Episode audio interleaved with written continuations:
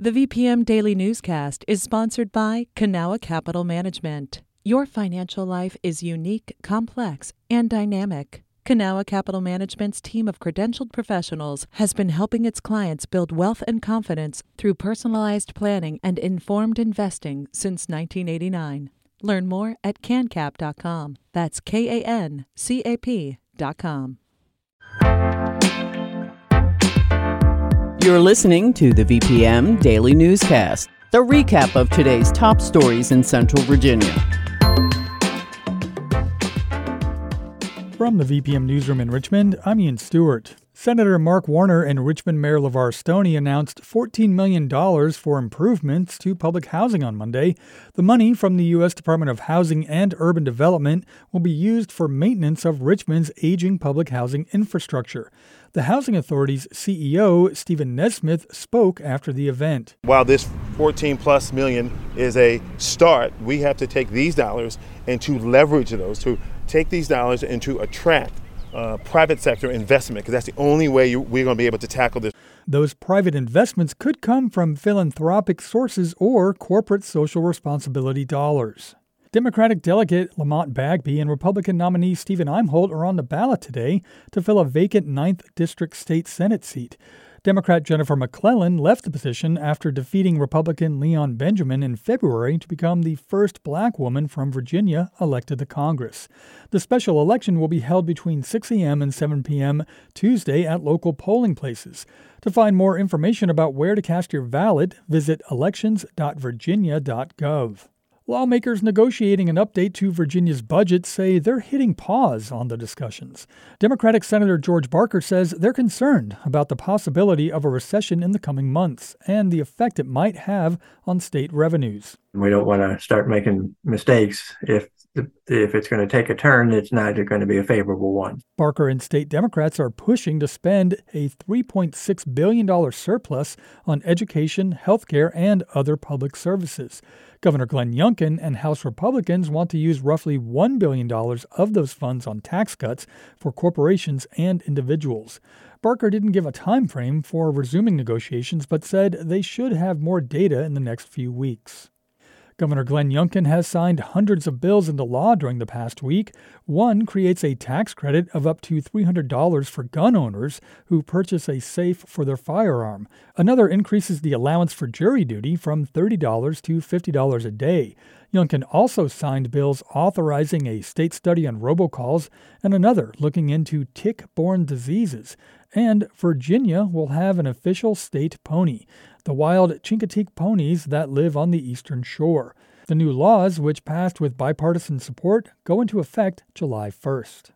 Virginia Commonwealth University is considering a hike in tuition. The administration could increase tuition 3 to 5% for undergraduate and graduate students for the 2023 24 school year. Tuition rose 3% this school year. Officials are also calling for an increase in technology, health, and library fees. The school says inflation and increased utility costs are among the reasons for the proposed change. The increase is part of the school's current budget proposal, which also seeks to offer faculty and staff a 7% average bump in pay. VCU's Board of Visitors is taking public comment at a board meeting on May 12th. Irvo Otieno's death has led to questions about how law enforcement interacts with people who are dealing with mental health issues. Patrick Larson with VPM News has more on when Henrico County will fully implement a statewide system intended to help. Marcus Alert is a program that triages mental health crises into four tiers, ideally responding to calls with behavioral health professionals, only involving police in certain situations. Henrico County spokesperson Will Jones says the county has set up a voluntary database through the program. It gives residents the option to submit behavioral health information that call center employees can reference. Still, Henrico County NAACP Vice President Monica Hutchinson says her organization has asked for more data on the county's response response to mental health calls, how they were categorized, and what responses they got. So, those are um, some of our concerns with the Marcus Alert. You know, the triaging of it, you know, ensuring that there is co- collaboration between 988 and 911. Jones says the county is still planning on full implementation of the Marcus Alert program by summer 2024 per state law, and that all eligible officers have completed a 40 hour crisis intervention training. Patrick Larson, VPM News.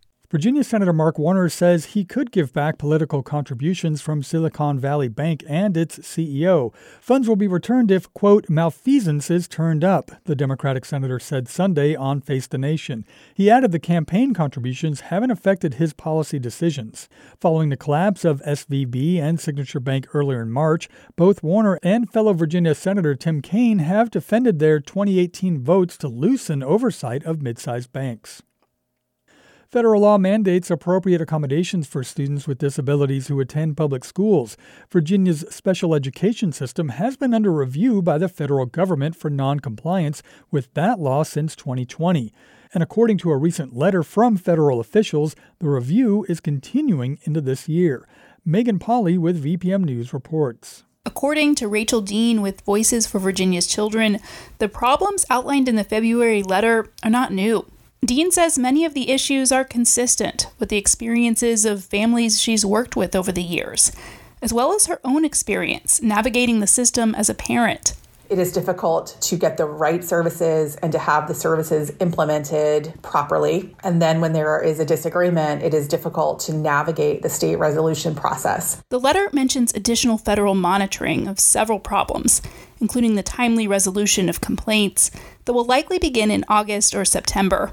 A VDOE spokesperson did not address questions about specific issues raised in the February letter, but said the department is working on a written response to federal officials. Megan Pauly, VPM News. This has been the VPM Daily Newscast. Some of these stories may have changed since the newscast was recorded. You can stay connected to what matters by heading to vpm.org slash news or follow us on Facebook, Twitter, and Instagram at myvpm.